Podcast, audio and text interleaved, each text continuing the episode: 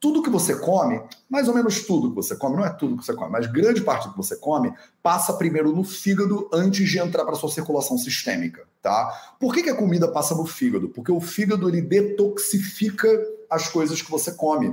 O fígado ele é uma fábrica né, de química né, da natureza que ele pega tudo que você vai comendo e que pode ter um efeito negativo no seu corpo e ele faz um processo de desintoxicação, digamos assim, do seu corpo. Você quer ter mais saúde? Gente, não tem segredo. É trabalho, disciplina e perseverança todo santo dia. Esse é o Projeto 0800. Pimenta do reino faz mal? Não confundam, não confundam, isso aqui não é um episódio do Poder das Ervas, né? Isso aqui não é um episódio do Poder das Ervas. Tivemos essa semana um episódio do Poder das Ervas e eu falei sobre o hibisco, né? O hibiscus rosa sinensis, né? O japa. A gente tem um editorial dentro do 0800 que vocês me perguntam se coisas fazem mal, né? E uma das perguntas foi, Matheus, pimenta do reino, né? Faz mal.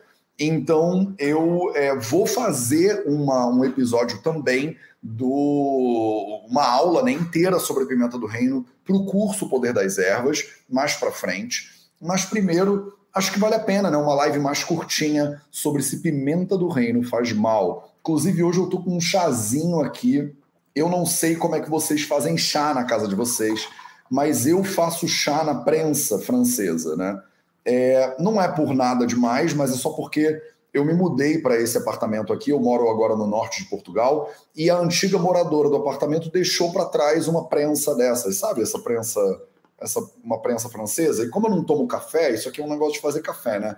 Como eu não tomo café, eu uso a prensa francesa para fazer chá também, né? E hoje estamos tomando aqui um chá que é uma mistura. Eu misturei bétula, dente de leão, cavalinha, freixo, funcho e urtiga. É, e gengibre, diga-se de passagem. Então fiz um blend, né? Fiz um blend de chá aqui e tamo que vamos, né? Então, maravilha. É, hoje eu quero falar sobre a pimenta do reino para vocês, né? Ah, o nosso querido Piper nigrum, né? Piper nigrum ou pimenta redonda também, como é chamada às vezes no Brasil de pimenta redonda. Ela é uma bolotinha, né? É, ela, ela é ela nasce né, com uma bolotinha. Na verdade, ela nasce num cachinho, ela é muito bonitinha. Se você for olhar ela na, no pé, né, ela é um cacho com várias bolotinhas que nascem uma do lado da outra. Né?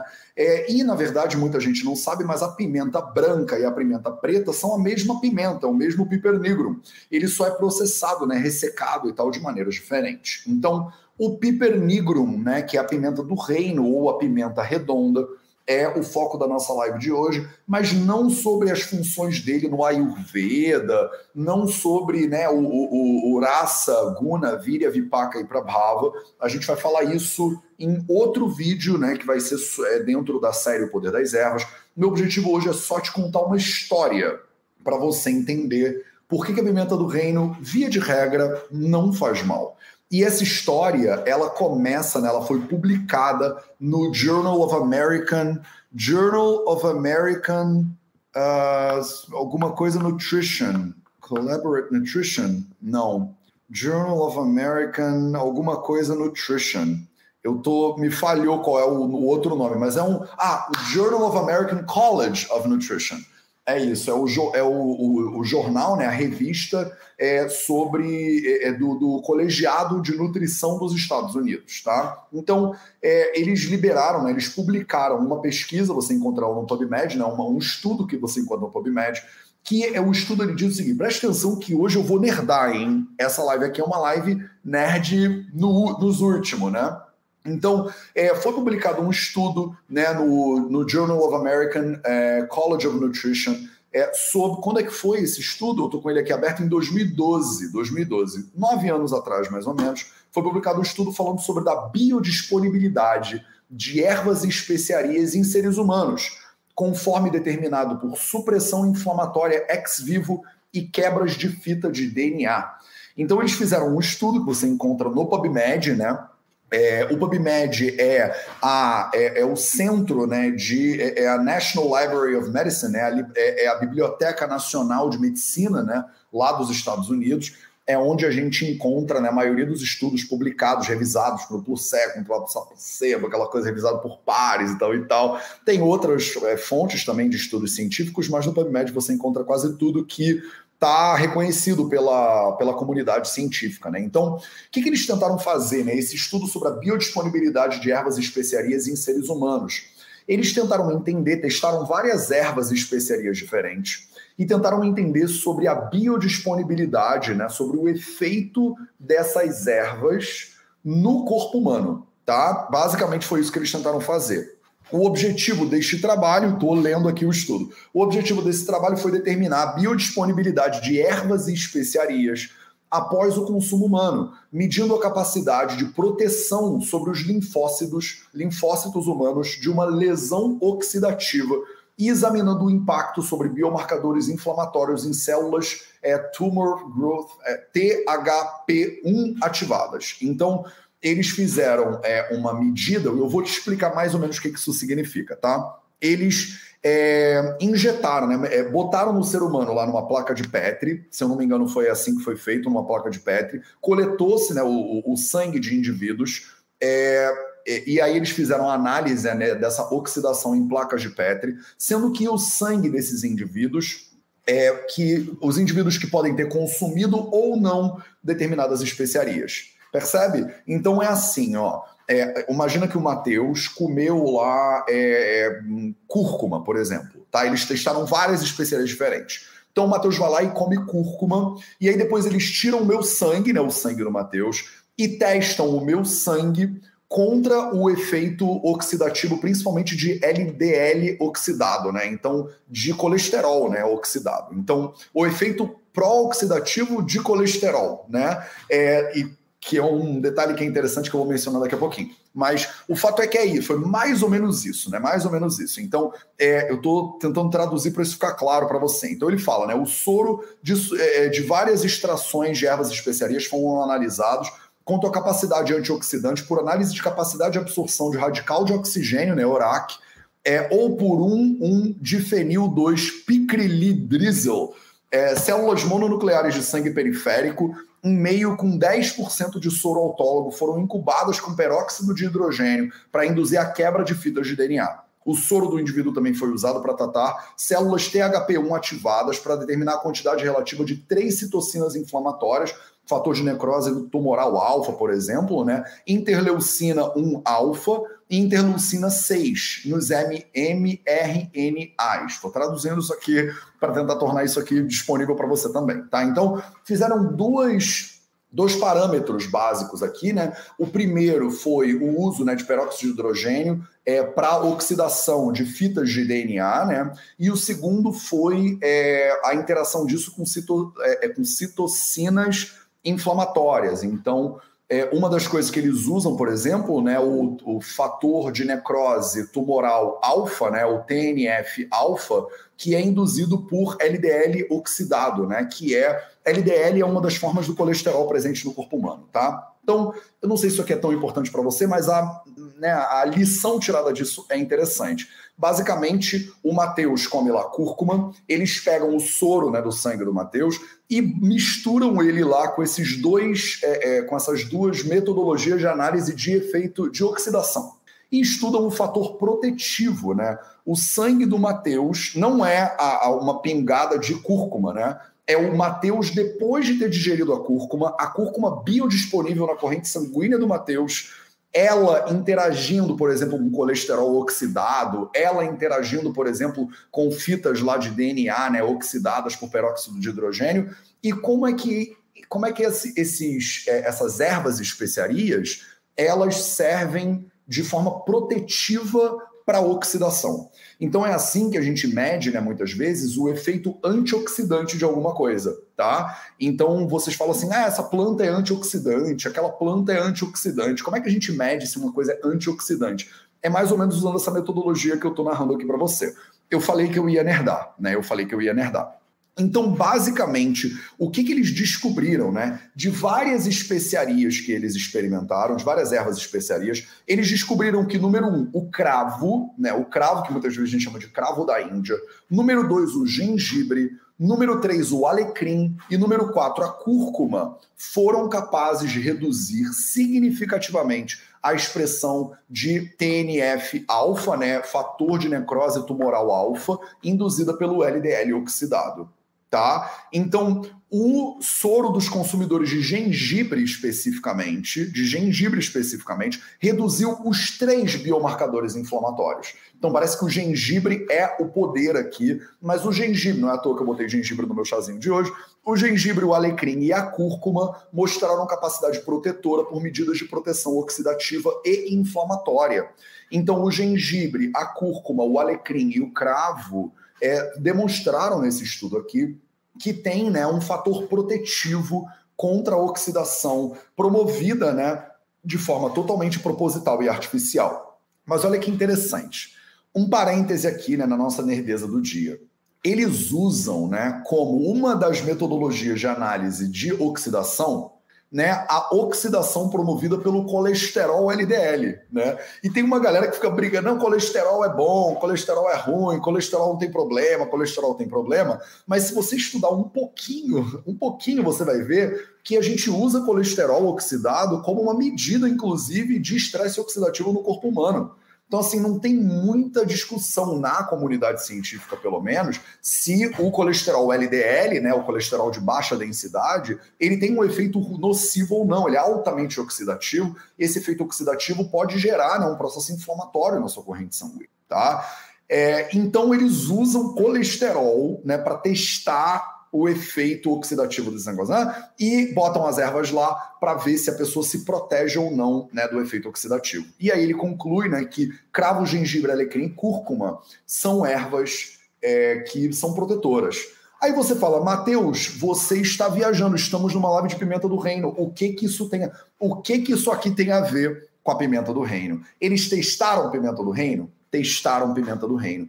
A pimenta do reino demonstrou um efeito oxidativo importante, né? É, é, é a, a, pimenta do reino demonstrou uma proteção contra inflamação relevante aqui? Não. A pimenta do reino não demonstrou uma, é, uma, um efeito né, protetivo contra a oxidação e a inflamação. Ué, Matheus, então a pimenta do reino tá gongada, né? Ela não faz bem para você. Calma, calma, porque essa não é a história toda. Por mais que a pimenta do reino não tenha entrado aqui nesse estudo específico é, é, de maneira comprovada com um efeito protetivo né, contra a oxidação e inflamação, tem um outro lado, tem uma próxima página que você tem que virar nessa história. E a próxima página, o próximo passo que você tem que dar comigo nessa história é o efeito da pimenta do reino, especificamente da piperina que é um né, dos é, fitonutrientes presentes na pimenta do reino. Mais ou menos 5% né, do peso da pimenta do reino é piperina, né, é um ingrediente, não, não, é todo a pimenta do reino, mas é um deles. A piperina ela é o, é, é, é o fitonutriente responsável pelo picante né, da pimenta do reino. Quando você bota pimenta, você sente aquele picantezinho. Então, quem é responsável por isso aí é a piperina, né? E aí a gente sabe, né, outros estudos científicos feitos aí, inclusive um que foi publicado pelo The Journal of Pharmacology and Experimental Therapeutics. Então é o, o, o, o como é que fala? O jornal não é jornal que a gente fala, né? A revista de terapêutica experimental e farmacologia é, liberou um estudo há muitos anos atrás, um estudo bem antigo falando sobre é, a base bioquímica para o aumento da biodisponibilidade é, por meio da piperina, né, evidências de que a piperina é um potente inibidor de, do metabolismo farmacológico. Né? Então, estou é, tentando aqui né, traduzir as coisas ao mesmo tempo para vocês, né, em tempo real. Então, nesse estudo aqui, que é bem mais antigo, foi demonstrado uma coisa que a maioria de vocês já ouviu falar, que é o efeito sinérgico né, entre a piperina e a curcumina. Né? A curcumina é um dos é, fitonutrientes presentes na cúrcuma, né? então 5% também, diga-se de passagem, mais ou menos, do peso da cúrcuma é curcumina. A curcumina é o fitonutriente da cúrcuma, né, da cúrcuma longa, que é responsável pela cor amarelada né, da cúrcuma longa. E aí a gente sabe, por exemplo, que a piperina, junto com a curcumina, né, a piperina, ela inibe um processo metabólico no fígado das pessoas, e esse processo metabólico, ele faz com que o fígado degrade, né, a ação farmacológica da curcumina. Então vamos comigo aqui, não sai não. Tamo junto, né? Tamo junto na nerdeza hoje. Então, o é, que, que acontece? Quando você come cúrcuma, né? A, a, cúrcuma ela é digerida lá no seu estômago, absorvida no seu intestino delgado, ela passa por um sistema de veias portais e vai parar no seu fígado, né? tudo que você come, mais ou menos tudo que você come, não é tudo que você come, mas grande parte do que você come passa primeiro no fígado antes de entrar para sua circulação sistêmica, tá? Por que, que a comida passa no fígado? Porque o fígado ele detoxifica as coisas que você come. O fígado ele é uma fábrica né, de química né, da natureza que ele pega tudo que você vai comendo e que pode ter um efeito negativo no seu corpo e ele faz um processo de desintoxicação, digamos assim, do seu corpo tá? Então ele pega, né, por exemplo, a cúrcuma, né, a curcumina, para você não ter efeitos, né, é, é, não ter quantidades muito grandes no teu corpo daquilo ali, e não importa se é só a cúrcuma, né, é qualquer coisa que você bota para dentro do corpo, o fígado dá uma desintoxicada, ele faz como se fosse um para-choque, né? Então, imagina que a curcumina ela passa pelo fígado, o fígado dá uma detoxificada nesse processo. Especificamente, aí vamos entrar aqui num nível de nerdeza que eu não acho que é, é saudável até, mas vamos que vocês estão aqui comigo, então vamos que vamos. Então, tem um processo né, que acontece no fígado que envolve principalmente né, a UDP, né, que é a uridine 5 de fósforo glucotrans, gluco, como se fala isso em português? Gluconossiltransferase, tá? Não faz diferença para você, mas é um processo químico que acontece no fígado que faz essa, essa desintoxicação, digamos assim, de alguns componentes químicos que a gente consome na nossa dieta, tá? E o que que a piperina tem a ver com essa história? A piperina inibe o processo da UDP gluconate, gluconate né, da, do UDP gluconate, né, a transferência da UDP gluconate para UDP, e esse processo é inibido pela piperina.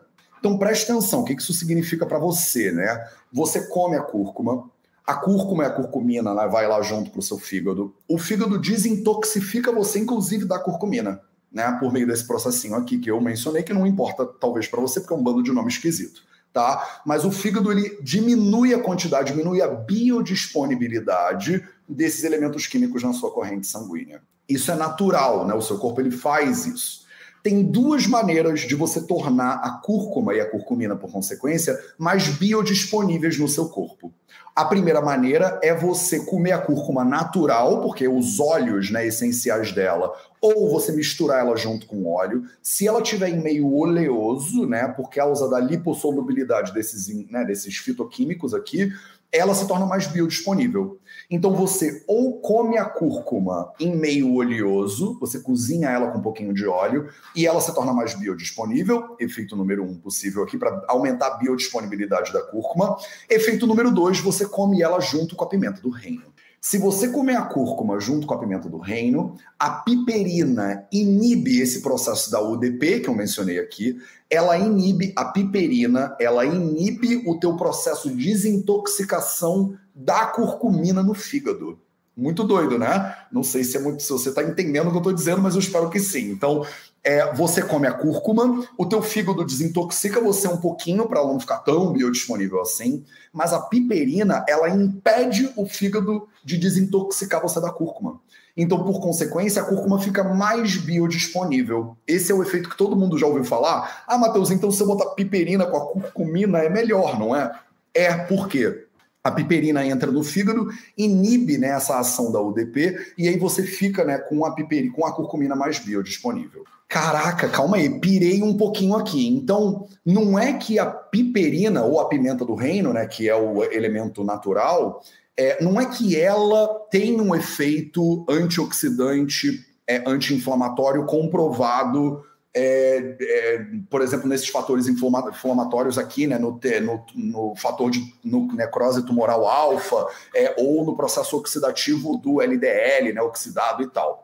Não é, não é. Não é a própria pimenta do reino que é comprovada aqui como tendo esse efeito antioxidativo e anti-inflamatório. Mas quando você come a pimenta do reino junto com a cúrcuma, a cúrcuma, que tem sim um efeito anti-inflamatório e antioxidativo comprovado, ela tem esse efeito exponencializado pelo consumo da pimenta do reino. Percebe? Então, Matheus, pimenta do reino faz mal? Depende, né? É sempre depende, né? Sempre depende. Quem você é, né? Eu vou te ensinar numa próxima aula que a gente vai falar especificamente sobre, né, a pimenta do reino Maritya, como a gente chama ele em sânscrito, os efeitos ayurvédicos, né, o entendimento ayurvédico a respeito do Maritya. Eu vou te dizer se é, qual é o poder, né, da pimenta do reino, de maneira mais detalhada, mas hoje eu só queria te explicar se ela faz mal ou se ela não faz mal para algumas pessoas, sem dúvida nenhuma, principalmente quando você come a pimenta do reino de maneira crua. Sabe quando você polvilha aquela pimenta do reino em cima da comida? Ela pode ser picante demais e ela pode te dar até uma azia, ela pode piorar o teu refluxo, ela pode bagunçar a tua digestão. Para a maioria das pessoas, principalmente pessoas que são saudáveis, a pimenta do reino não só não faz mal, como ela tem efeitos sim, né, anti-inflamatórios e tal e tal, e mais ainda quando você consome ela junto com a cúrcuma. A cúrcuma, né, como o gengibre, que tem um efeito mais do que comprovado, né, anti-inflamatório, antioxidativo e tal e tal, ela é potencializada, exponencializada, diga-se de passagem, pela ação da piperina, no caso aqui da pimenta do reino. Então, qual é a minha recomendação? Né? A minha recomendação, e aí a gente entra no Ayurveda, na cultura védica e na cultura indiana um pouquinho, que é como é que a gente faz isso na Índia, né? Como é que a gente consome isso na Índia. A gente não bota pimenta, né? No Brasil, a gente bota sal e pimenta, né? Aqui em Portugal também, bota-se sal e pimenta, né? Na Índia, como é que a gente faz? A gente bota masala. O que, que significa a palavra masala? Masala significa literalmente mistura, né? E o que, que é uma masala? Masala é uma mistura de muitos temperinhos juntos. Então você bota um pouquinho de cúrcuma, um pouco de canela, cardamomo, pimenta do reino, um pouquinho de alecrim, bota outras plantinhas e ervinhas ali no meio, e a ação sinérgica dessas ervas, desses temperos, dessas plantas, é muito mais interessante do que a ação isolada delas.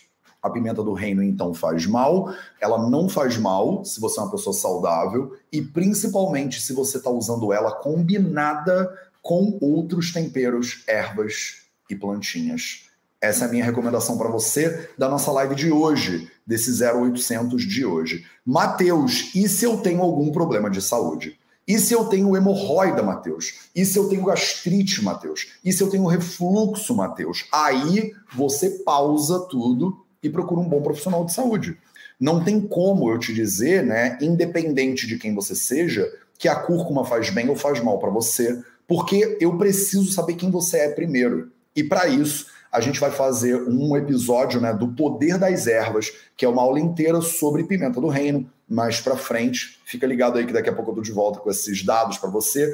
E aí eu vou te explicar como a, como a pimenta do reino, né, o Maritia, como ele é chamado, o Piper nigrum, né, quais são os efeitos é, para a fisiologia humana, quais são os karmas, como a gente fala, né, quais são as ações dele no corpo humano e com algumas observações importantes, mas aí sobre o entendimento dos doshas. Isso vai ficar para nossa próxima aula. Hoje eu só queria trazer esses estudos científicos aqui e essa provocaçãozinha ultra nerd sobre o efeito da piperina especificamente, né? Um dos compostos ativos da pimenta do reino, especialmente quando é consumida junto com a cúrcuma e com a curcumina, processos químicos complexos, processos oxidativos, DNA, peroxidase de não sei o quê, mas que para você, na verdade, o que importa você saber, né, se você não é uma pessoa que estuda, né, ciências, nutrição e tal e tal, é que ela pode ser sim usada no seu dia a dia. E a melhor maneira de usar isso é em combinação com outros temperos. E se você quiser extrair ainda mais benefícios desses temperos, é você ter um pouquinho de gordura, né, boa,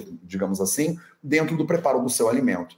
Tem muitos alimentos que já têm nessa gordura ali dentro. Então, todas as castanhas, nozes, por exemplo, já têm um potencial de gordura. A própria cúrcuma, né, in natura, quando ela não está desidratada, ela tem lá os óleos naturais da cúrcuma. Então, um limãozinho, se você pegar um limão, né, no Brasil a gente chama de limão siciliano, né, aqui em Portugal chama de limão, aquele limão amarelo, né, ele tem né, uma, os óleos essenciais dele.